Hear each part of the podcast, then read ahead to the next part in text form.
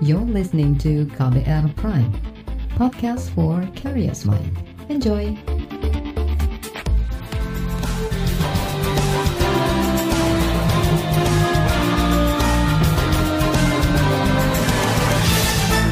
Halo, selamat sore saudara. Apa kabar Anda sore hari ini? Senang sekali saya Reski Mesanto kembali hadir di KBR Sore, edisi Senin 1 Maret 2021. Seperti biasa, 30 menit ke depan saya akan menjadi teman Anda beraktivitas di sore hari ini. Saudara, keputusan pemerintah membuka izin investasi untuk industri minuman beralkohol di Indonesia menuai pro dan kontra. Hal itu tertuang di peraturan presiden tentang investasi minuman keras yang ditandatangani awal Februari lalu. Bagi mereka yang menolak, beranggapan peraturan yang dikeluarkan Presiden Joko Widodo itu tidak mempertimbangkan dampak buruk sosial yang ditimbulkan dari minuman keras. Sementara mereka yang mendukung menilai kebijakan itu memiliki sejumlah keuntungan, semisal penyerapan tenaga kerja dan menambah pemasukan negara. Lantas, bagaimana pemerintah menyikapi pro dan kontra ini di masyarakat? Saudara, Presiden Joko Widodo menandatangani peraturan presiden atau perpres tentang bidang usaha penanaman modal. Perpres ini adalah peraturan turunan dari Undang-Undang Cipta Kerja.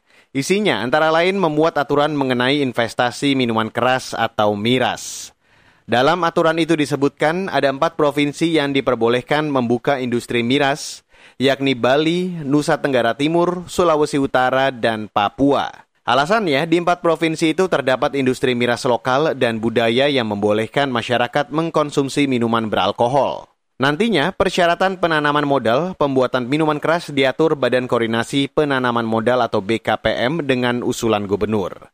Badan Koordinasi Penanaman Modal atau BKPM enggan menjelaskan rinci latar belakang dari aturan ini kepada KBR. Berikut pernyataan Deputi Deregulasi Penanaman Modal BKPM Yuliot.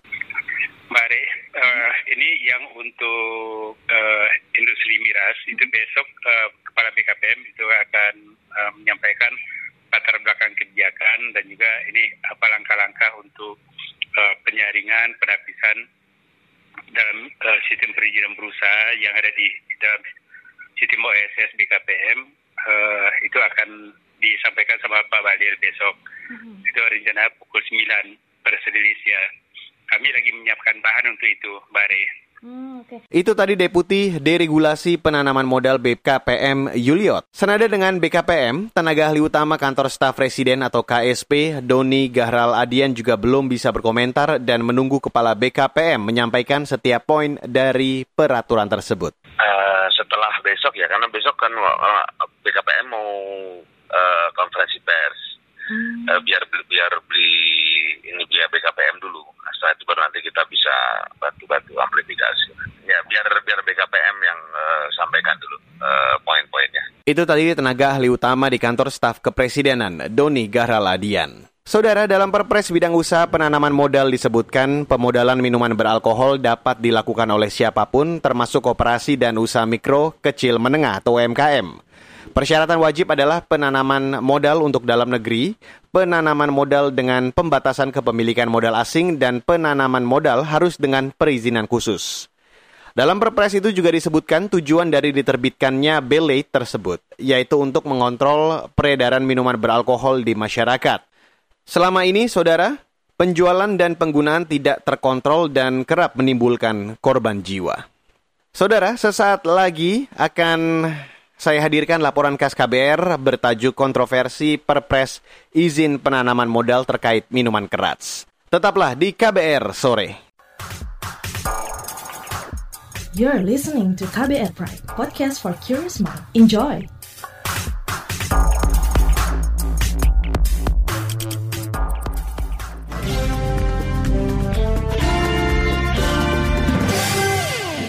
Saudara, pemerintah menerbitkan peraturan presiden tentang penanaman modal yang mengizinkan investasi miras di empat daerah.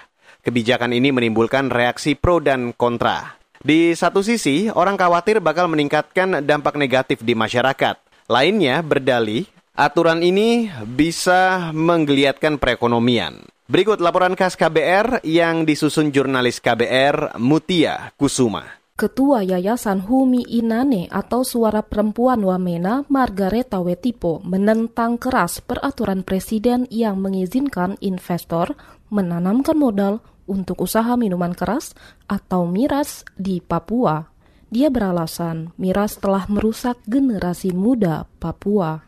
Pribadi saya sebagai tokoh perempuan yang ada di wilayah Pegunungan Tengah, Kabupaten Jaya nah saya sangat menolak karena sekalipun Presiden sudah mengambil apa peraturan, ya. tapi terkait miras, menurut saya itu saya sebagai perempuan Papua, saya sangat menolak karena Minuman ini sangat membahayakan eh, kami di Papua dan rakyat Indonesia seluruhnya. Kata Eta, miras telah mendorong generasi muda Papua berkelahi hingga merenggut nyawa.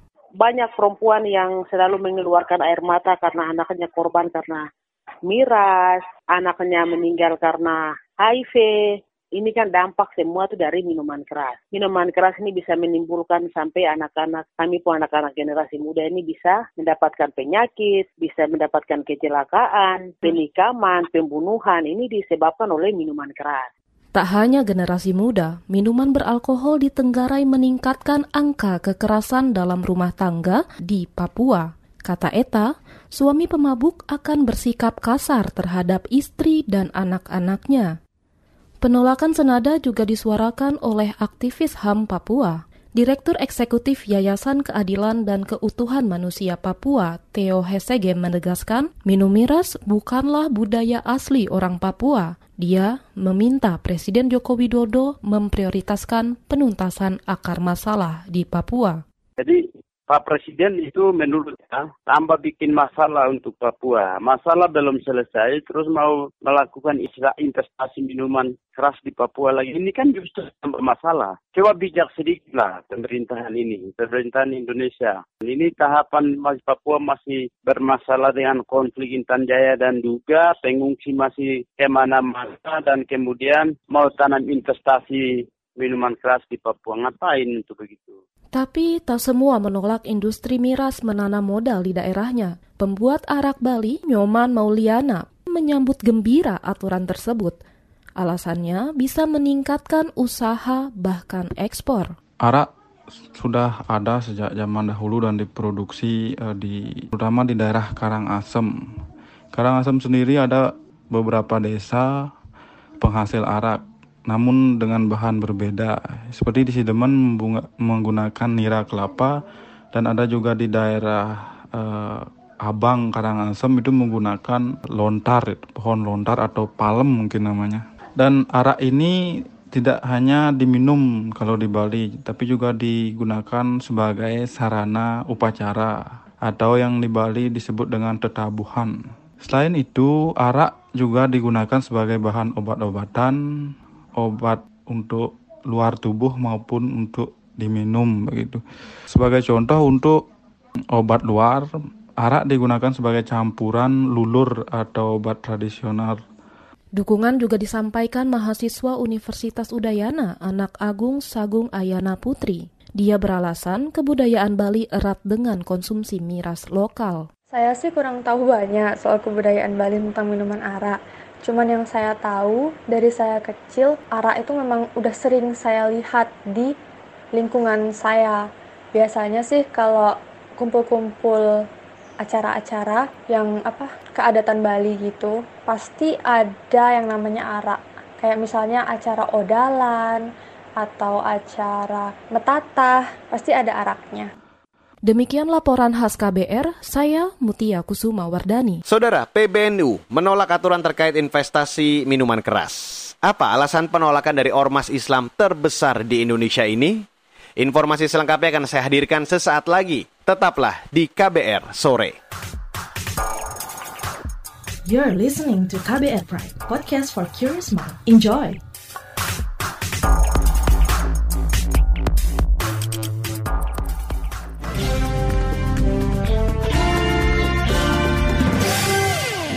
Terima kasih Anda masih bergabung di KBR Sore hari ini edisi 1 Maret 2021. Saudara, pengurus besar Nadatul Ulama atau PBNU menolak aturan mengenai investasi minuman keras atau miras. Aturan tersebut tertuang dalam peraturan presiden atau perpres tentang bidang usaha penanaman modal. PBNU menegaskan minuman keras hukumnya haram Meski di sisi lain pemerintah mengklaim ada manfaat ekonomi bagi pelaku usaha mikro kecil dan menengah atau UMKM. PBNU juga menyoroti Belate mengenai perdagangan miras melalui eceran dan kaki lima yang tercantum pada poin nomor 44 dan 45 lampiran ketiga perpres tersebut. Aturan seperti itu rawan multi tafsir sehingga miras berpotensi diperjualbelikan secara bebas.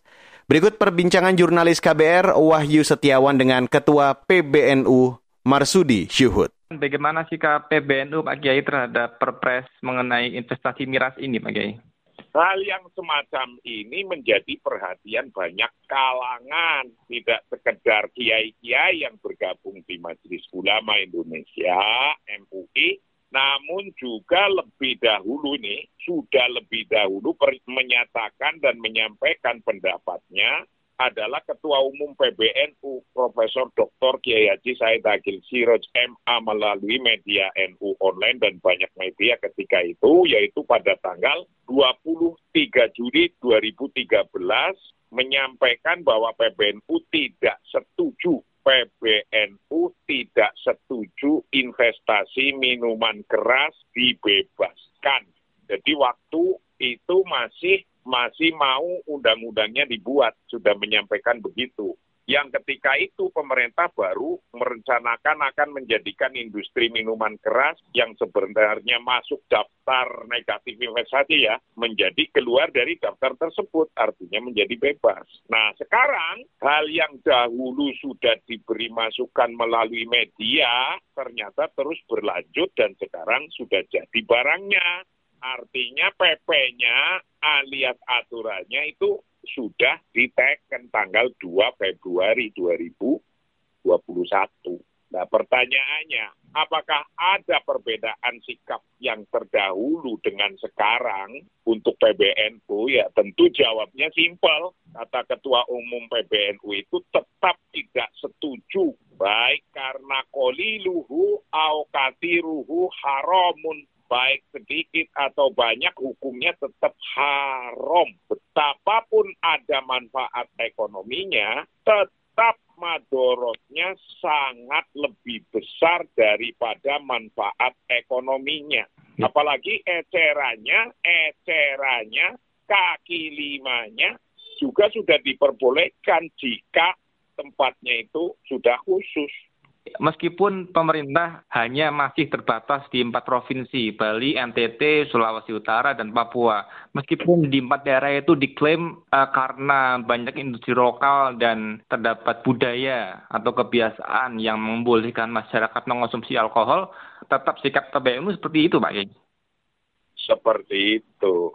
Ya memproduksinya kan bisa di situ, ya kan? Jualnya eceran aja udah boleh ya ke mana-mana dong. Di kasus nomor 44 ini, jual yang eceran yang ditempatkan pada tempat khusus, gerobak khusus misalnya nggak ditentukan juga itu di provinsinya nggak disebut. Gitu. Ya. Ini kan sudah kadung diteken Pak Kiai. Apa dorongan dari PPNU Pak Kiai? Mendorong untuk dicabut Pak Kiai? Ya itu kita kan bilangnya sudah nggak setuju tidak hanya dari sekarang. Itu waktu akan diproses undang-undangnya pun PBNU sudah menyampaikan tidak setuju tentang itu. Ya tinggal diartikan aja oleh pengambil kebijakan. Itu tadi Ketua PBNU Marsudi Syuhud. Saudara, tak semua menolak pemerintah Provinsi Bali mengapresiasi peraturan Presiden tentang investasi minuman keras. Seperti apa pernyataannya? Tetaplah di KBR sore. You're listening to KBR Pride, podcast for curious mind. Enjoy!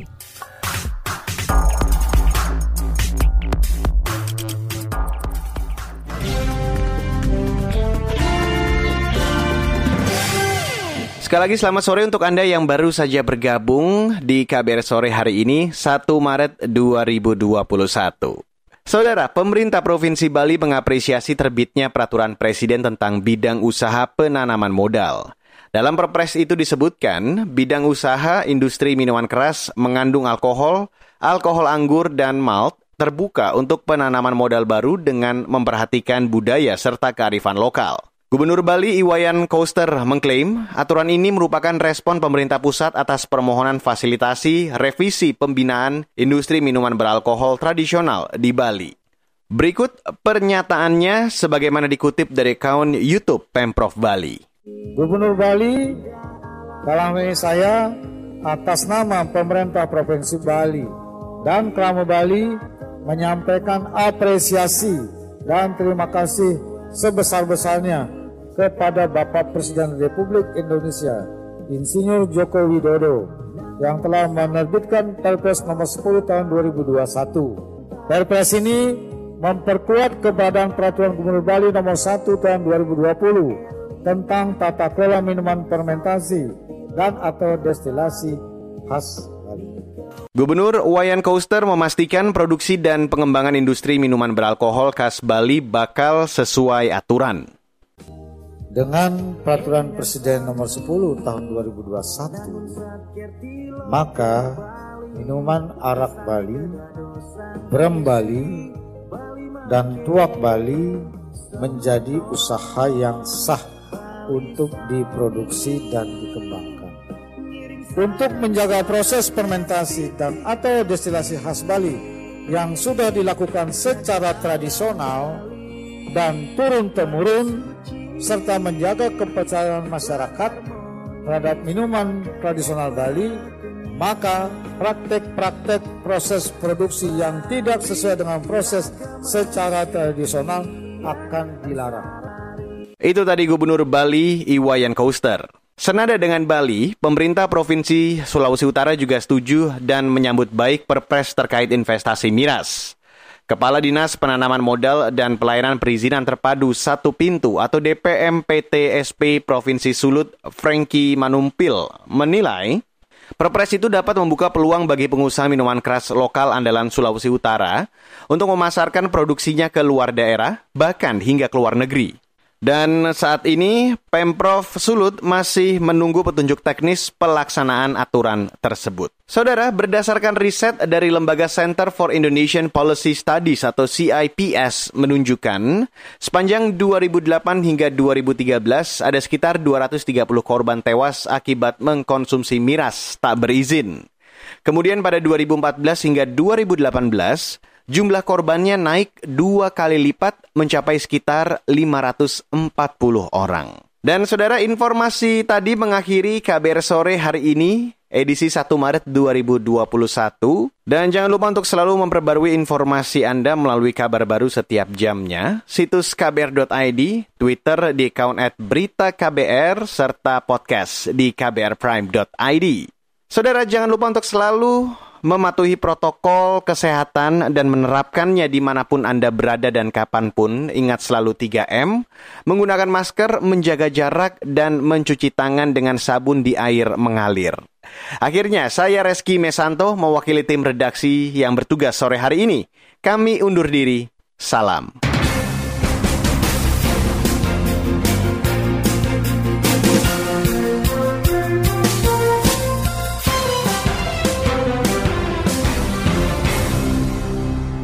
KBR Prime, cara asik mendengar berita. KBR Prime, podcast for curious mind.